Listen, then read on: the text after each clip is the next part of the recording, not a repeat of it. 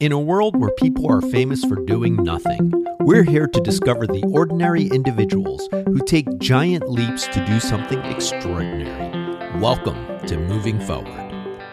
Hello, everyone. This is John Lim with Moving Forward, and today my guest is Mr. Gabriel Arteaga.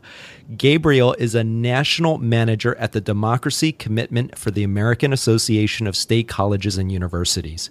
Prior to this, Gabriel served as the district representative for Congressman Eric Swalwell in California's 15th congressional district, where Gabriel worked on issues related to immigration, international affairs, healthcare, and homeland security, to name just a few. Gabriel also served as a congressional aide for Congresswoman Anna G. Eshoo, representing California's 14th congressional district. Gabriel recently moved to Washington, D.C. with his wife, Maya, who many of you may remember from episode three of Moving Forward. Welcome, welcome, Gabriel. How are you today? I'm doing great. Thanks so much, John, for having me on, on today's show. No, thank you so much for taking time out of your schedule to join us. I think our listeners are going to be super excited to learn more about you. I know I am, but I only touched a little bit on your background and your extraordinary journey. So, what I'd like to do is I'd like to ask you to fill in the professional and life resume and tell us more about yourself.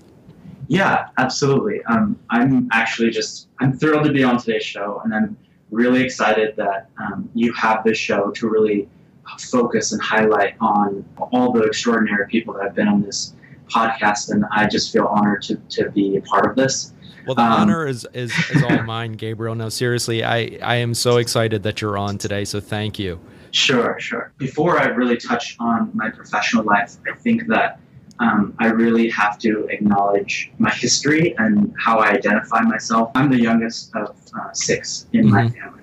And so I always joke around and say we're the Latino Partridge family. The only problem is we don't we don't sing. But there are three boys and three girls, and both my parents were born in El Salvador. And so my family actually came to the United States as undocumented immigrants fleeing the Civil War uh, in the early 80s from El Salvador. My parents came here to really find a better place where their children could succeed in life and not really have to worry about a dictatorship or living in general. And because I have that very unique perspective, because I was born here, that's actually one of the motivating factor and the driver of why I'm involved in politics to begin with, only because I feel just a great sense of wanting to give back to communities and families that work really hard, just like mine. But you have to see that all of us are immigrants and we're this very huge, diverse community. Because for me, everything is about community. I actually graduated from community college, and I'm the first in my family, first generation to graduate from college. I went to the College of San Mateo, and after that, I transferred to the University of California in Riverside. My AA was in social sciences and my BA was in political science. After going to Riverside, I moved back to the Bay Area. Uh, that's when I really started to immerse myself politically and interned with Senator Barbara Boxer in San Francisco when her office was there. After I worked for some of the leading funders in California, they were trying to make four counties in Southern California more progressive, really trying to address how to bring out more civic engagement among people of color. So I really felt a part of something big. The only thing is, I wanted to provide direct services. And so one of my supervisors at Senator Boxer's office, Jennifer Tang, actually, I really appreciate everything she's ever done for me. She actually told me a position that was opening up with Anna Eshoo as a staff assistant. And so I interviewed and, and I got it. I served as a liaison for the 14th Congressional District. Then another opportunity came up after that. Thanks to my wonderful wife, Maya Cepak, told me about this up and coming leader who had just won his election and who was a DA in Alameda County and a local council member. And they were looking for someone who really knew the ins and outs of immigration casework and a number of different issue areas that I was really passionate about. And so I ended up serving as Congressman Eric Swalwell's district representative. And what that really means is you are representing him in the district, in the community. And now I'm the interim national manager for the Democracy Commitment.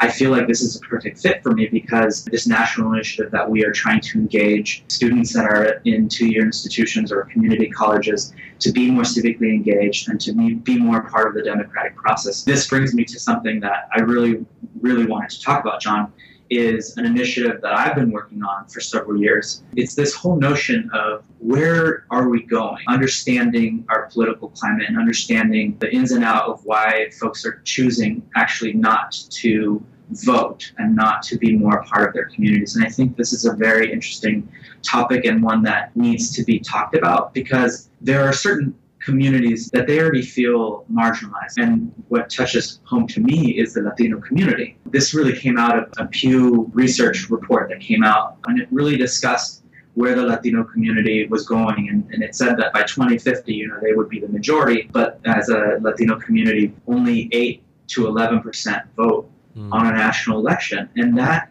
to me is a very scary thing because we're going to be asking for some huge pieces of legislation. And all we're really doing is voting 8% on a national election. Those are the only times that elected officials will be listening to us. And that's like something of grave concern. I have been working on an initiative that I call the Political Latino Action Network, where we would engage college students, seniors in high school, to basically go through this program. And so we're teaching them skills on how to be an executive, teaching them skills on how to really talk about what they really want in their communities.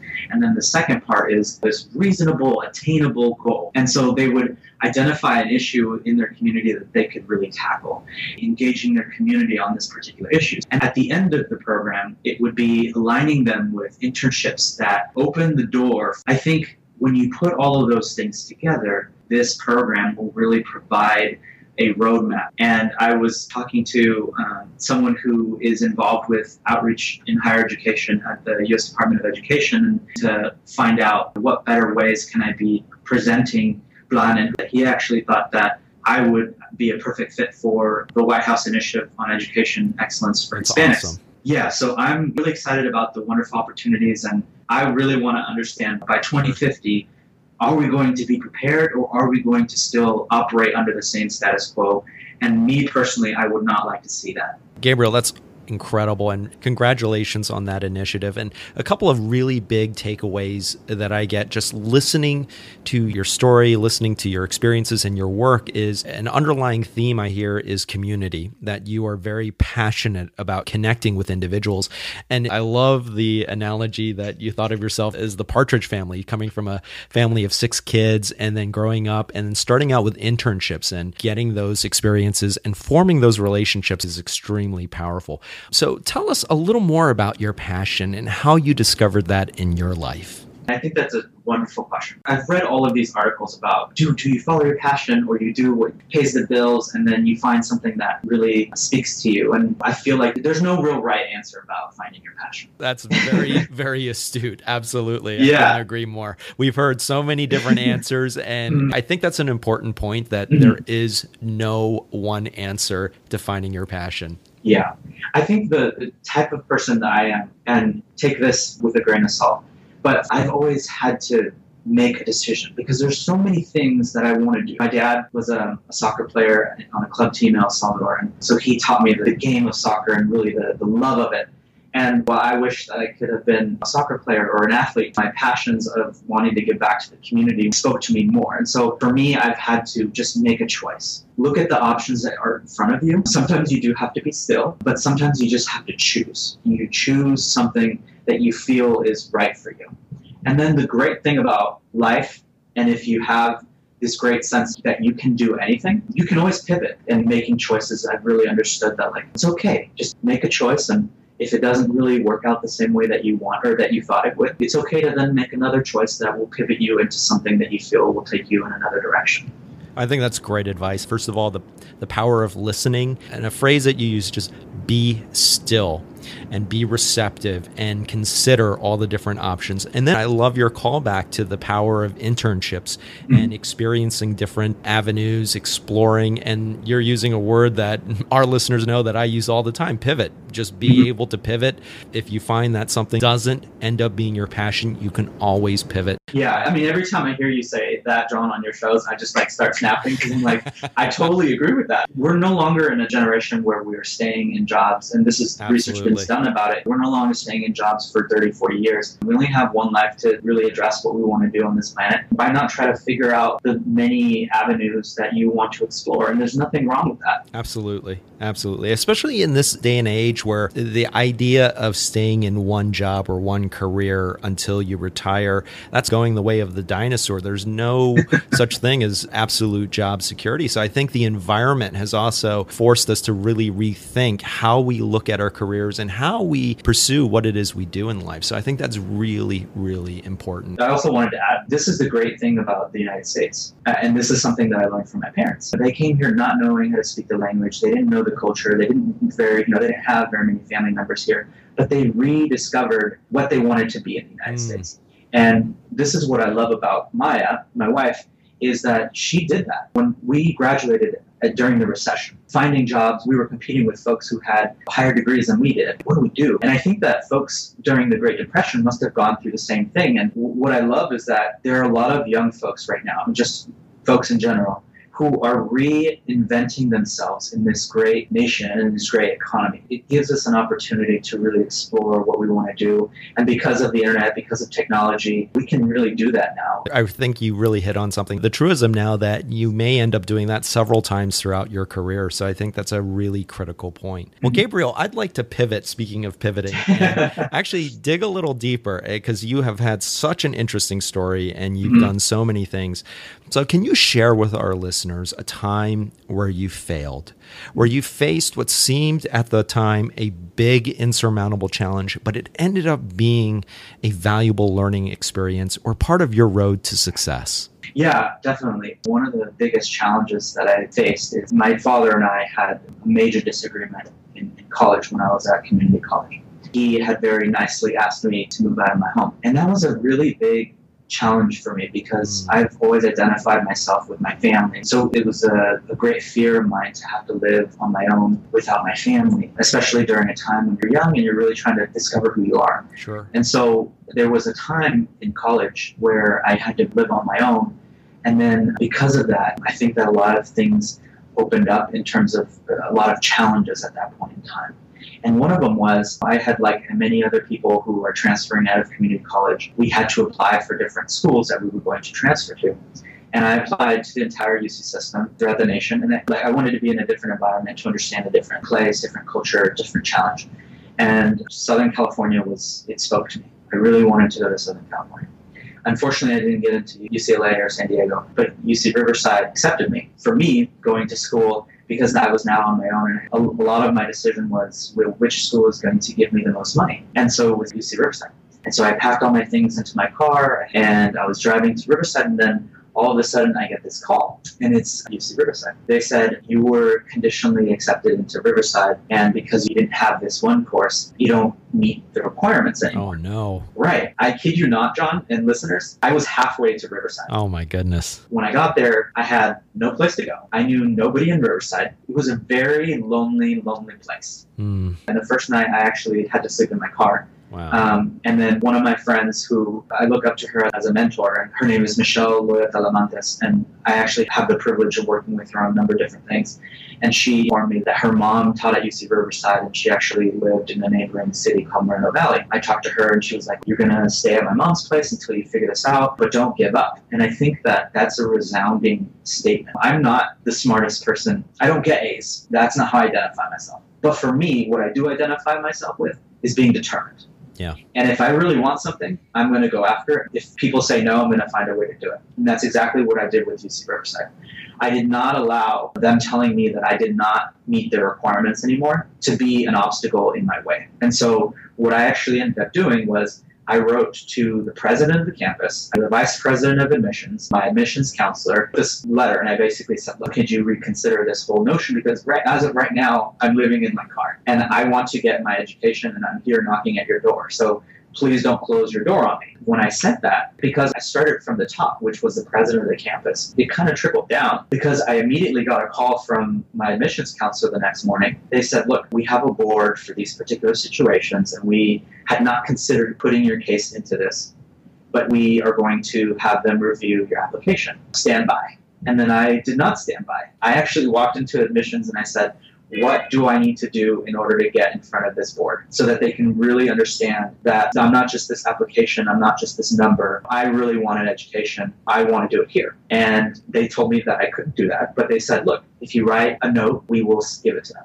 And then I said, give me an hour, I'll go type this on. They said, no, they're meeting in 30 minutes. So you only have less than 15 minutes wow. to write something and give it to them. So I literally had to write a letter very quickly explaining myself. And so I turned it in, and that's actually where I met one of my greatest advocates in college, Gabriel Mendoza. It was because of him and his advocacy in on the committee. He actually vouched for me without even knowing me, but he vouched for my story and he mm. vouched for who I was and who I was being, which was a determined person who just wanted to get an education and just for many reasons my application either didn't look great or what have you. But it's because I had challenges that I had to really deal with that a lot of other students may not have those challenges in their lives. So I ended up getting in and I had to meet with Gabe Mendoza. And it's not that I had to, I wanted to meet with him because I knew that once you find an ally, once you find an advocate, you want to stay close by because they really have a stake in your success. And that's what I really got from Gabe.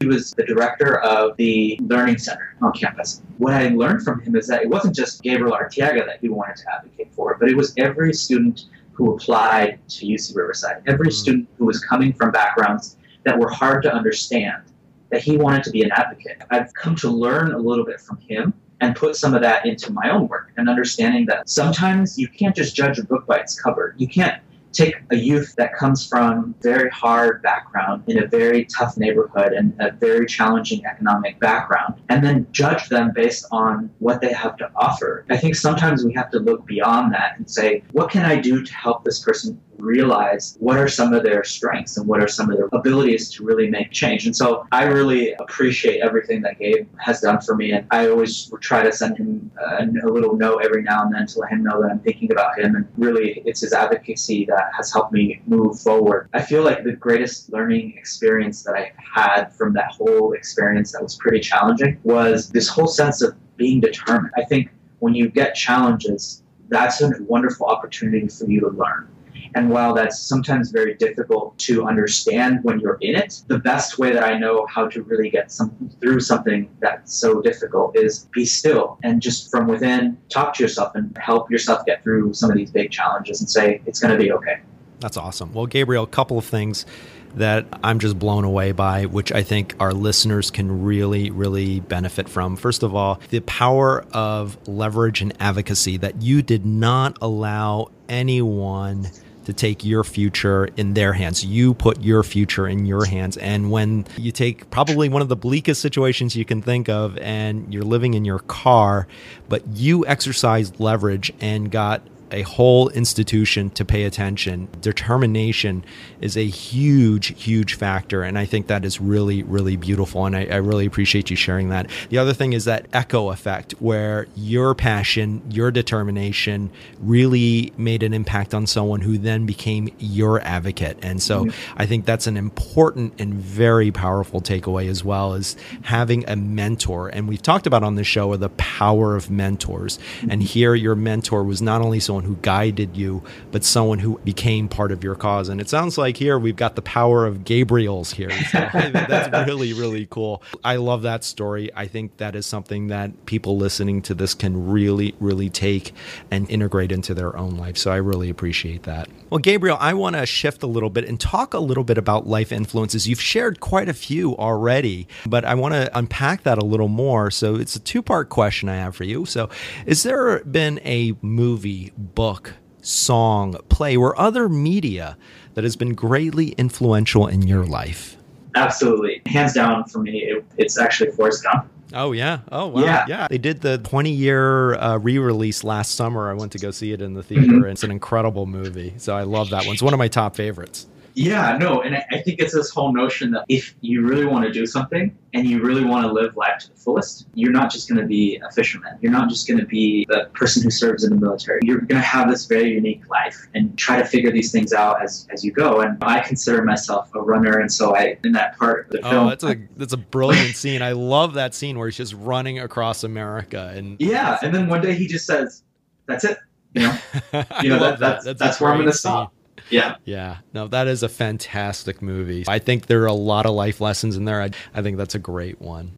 Well, Gabriel, you've mentioned so many great individuals in your life. Do you want to expand on any particular one of them? I really want to find who is a person that you've connected with that has left that lasting impression on you towards finding your career path and your life's passion. Sure. I've also kind of left this up in the air for the listeners. When I went to UC Riverside, during that time that I was there, I was only there for two years. I actually was able to reconcile a lot of our differences with my father. Mm. I really feel like the importance of having a great relationship with your parents really dictates how you act around others and how you really interact with other people and make relationships. And so I would say that my heroes are my parents, you know, my mom and my dad equally. Their determination and because of their own advocacy for themselves under a lot of amounts of pressure and I'm sure a lot of doubt, I've learned that if my parents were able to be successful in, in their own way, because my parents actually grew up in a place where they didn't have running water. They don't have electricity. So they grew up very poor when they came here to the United States. My dad owns his own business, and I'm very proud of that. My mom has been working for the same company for over 20 years. And so I'm very proud of the accomplishments that they've been able to make and what they really pushed for us to really do. And so I have a lot to thank my parents and my family for teaching me everything that I know. And so if they're listening, I want to tell them that I really love them and that they mean a lot to me. It's because of them that I'm doing this work and not looking back in the sense that like I just want to keep moving forward. I never want to feel like I'm letting them down. We're moving together. It's not just a Gabriel show. It's my family is, is along on this journey and I have a wonderful group of supportive friends and they're all in California and I miss them a lot, but I get to talk to them often and I've learned something from each and every one of them. I also really have to thank one of my high school teachers who I feel like he was the first person outside of my family to really see the potential that I had. His name is Jim Burke. He is a English literature teacher at Burlingame High School, and it was because of him and because of what he saw in me and that I didn't see at the time that I've really been passionate about being this leader, about being this person who can be the voice for other folks who don't feel like they have a voice. I took a, a reading development course with him in high school, and he was very supportive of me. And I remember speaking for a student advocacy group in high school, and I was a panelist, and I remember vividly that I was asked who has really had an impact on you at your high school, and I was really confident, and I started off really well, and I really wanted to praise him, and in the middle of it, I just I don't know what happened, and I blanked out, and it was the longest pause that I that I've ever had, and it felt like a million years. And one of my really good friends was in the back, and he was just making these motions with his hands, just telling me like keep going. Yeah. I just got really nervous because I didn't know how to put into words how much I really appreciate him for really showing me the skills that I had and how I could really hone in on them. So I'm really grateful to him. And I actually just met up with Jim and